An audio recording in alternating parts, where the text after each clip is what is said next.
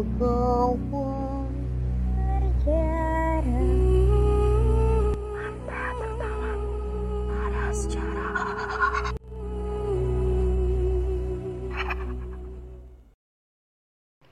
kawan jarah Tak terasa sudah belasan minggu kami absen dari hari-hari kawan jarah Terakhir kali, kami memberikan clue mengenai kota apa yang akan kita bahas saat ini. Adakah yang mengingatnya? Langsung saja kami buka kembali memori kalian mengenai kota Belimbing. Sudah tergambar belum kota manakah itu? Kota tersebut berada di Provinsi Jawa Barat, tempat UI berada. Ya, Depok. Mungkin banyak dari kita yang mengetahui Depok karena keberadaan UI dan kisah horor di baliknya. Cerita horor paling populer di UI, siapa sih yang nggak tahu? Adanya penampakan hantu berkebaya merah.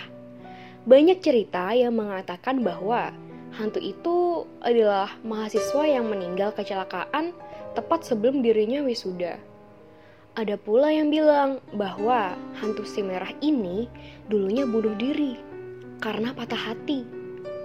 Si merah ini konon kerap menampakkan diri di rektorat, di FIB, menara air, sampai di belakang kaca jendela bis kuning UI.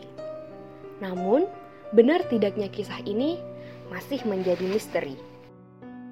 Kembali lagi pada bahasan belimbing sebagai julukan kota Depok. Sebagai ikon Depok, kebun-kebun belimbing memang dulunya banyak ada di daerah sekitar Margonda. Sayangnya kebun-kebun itu kini habis diambil alih oleh properti. Seiring berjalannya waktu, pada tahun 1990-an terjadi perubahan politik di Depok. Kekuatan politik di Depok identik dengan ajaran Islam.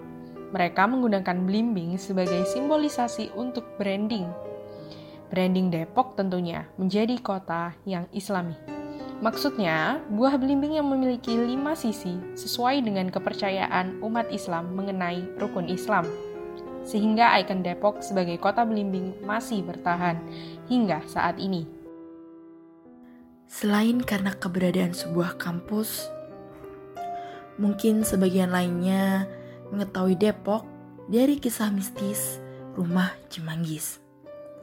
Kisah rumah yang berlokasi di kompleks RRI Depok ini bahkan dibukukan dalam novel yang berjudul Empat Tahun Tinggal di Rumah Hantu. Kisah ini merupakan kisah nyata yang dialami oleh sebuah keluarga kecil yang tinggal di rumah peninggalan zaman kolonial Belanda yang sudah berdiri sejak abad ke-18. Rumah ini dibangun di atas tanah kuburan. Bahkan ketika ditempati, di bawah rumah tersebut masih ada 13 jenazah yang terkubur Keluarga ini mengalami begitu banyak gangguan, mulai dari kesurupan, anak bayi yang terus menangis, hingga suara yang mengganggu lainnya.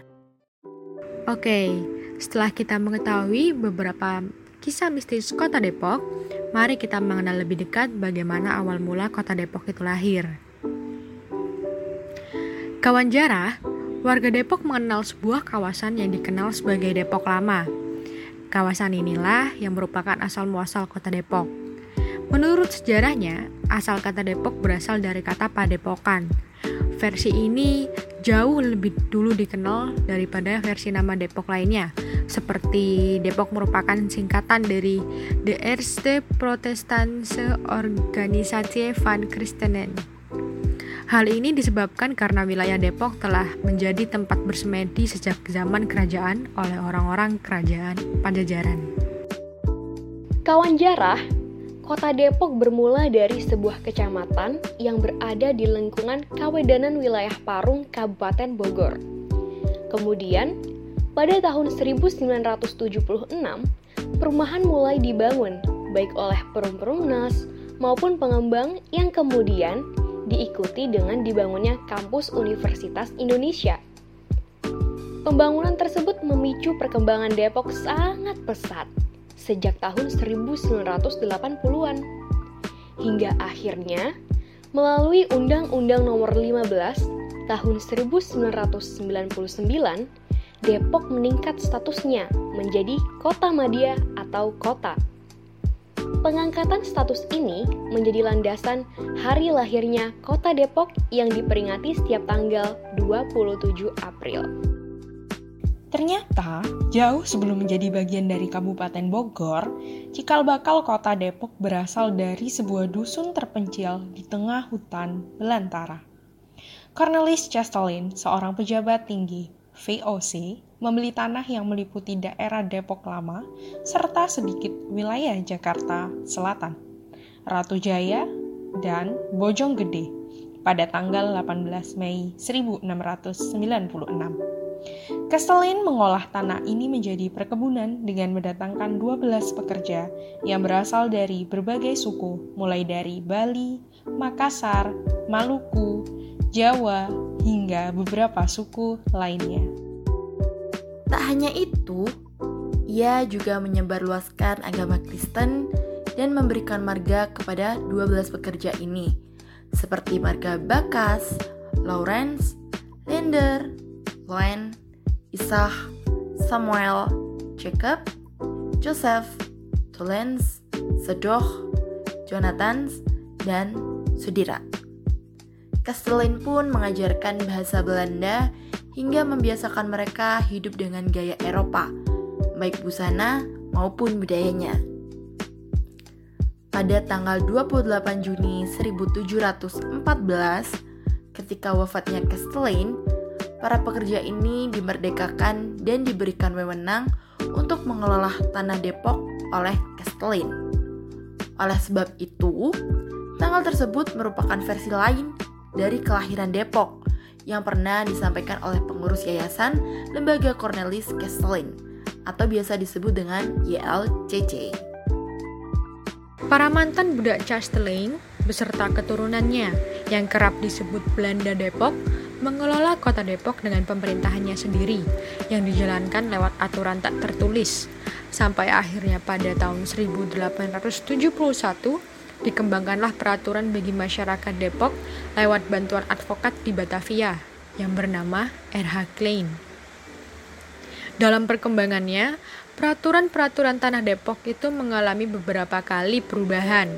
Barulah pada tahun 1913, peraturan Depok secara resmi ditetapkan dan sejak itu Depok dipimpin oleh seorang presiden setingkat Geminte Pemerintahan Depok dengan dipimpin presiden ini berlangsung hingga pecahnya peristiwa Gedoran Depok pada Oktober 1945 yang mendorong kota Depok untuk mengikuti dan berintegrasi secara penuh dengan sistem pemerintahan Republik Indonesia.